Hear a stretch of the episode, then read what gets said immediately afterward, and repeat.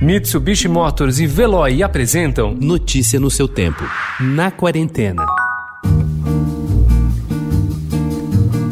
Se você disser que eu desafino amor, saiba que isto em mim.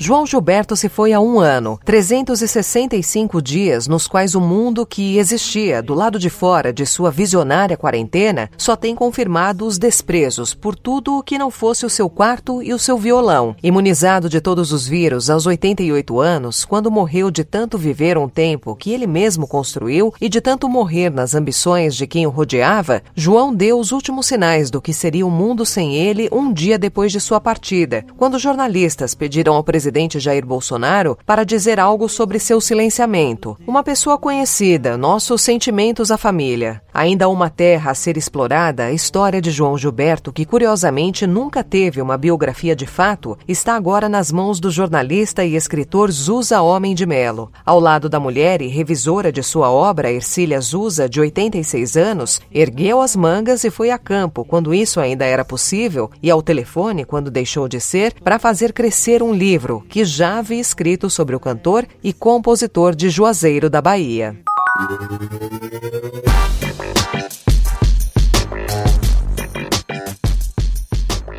A primeira Miss Brasil, Maria Marta Hacker Rocha, morreu aos 83 anos neste sábado, no Rio de Janeiro. De acordo com informações, Marta sofreu um ataque cardíaco seguido de parada respiratória. Foi levada ao hospital, mas não resistiu. O corpo da baiana nascida em Salvador foi enterrado neste domingo no cemitério do Santíssimo Sacramento. A ex-modelo foi eleita Miss Brasil em 1954, então com 18 anos, quando o concurso passou a ser realizado oficialmente. Naquele mesmo ano, ela ainda ficou em segundo lugar na disputa de Miss Universo, perdendo para Miriam Stevenson em um concurso nos Estados Unidos. O motivo? A brasileira tinha duas polegadas a mais de quadril, ou seja, além do ideal.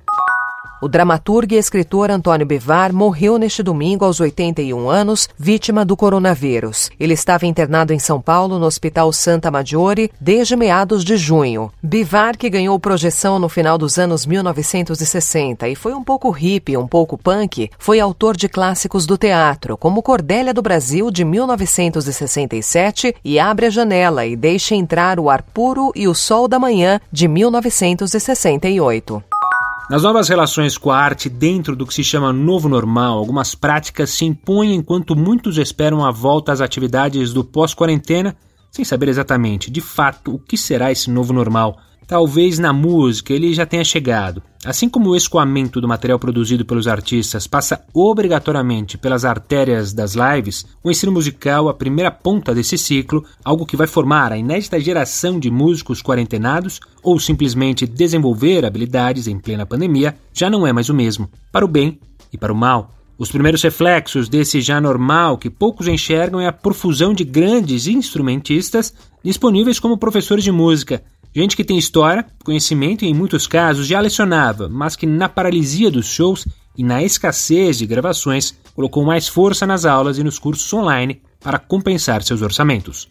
Notícia no seu tempo. Oferecimento Mitsubishi Motors. Apoio Veloy. Fique em casa. Passe sem filas com o Veloy depois.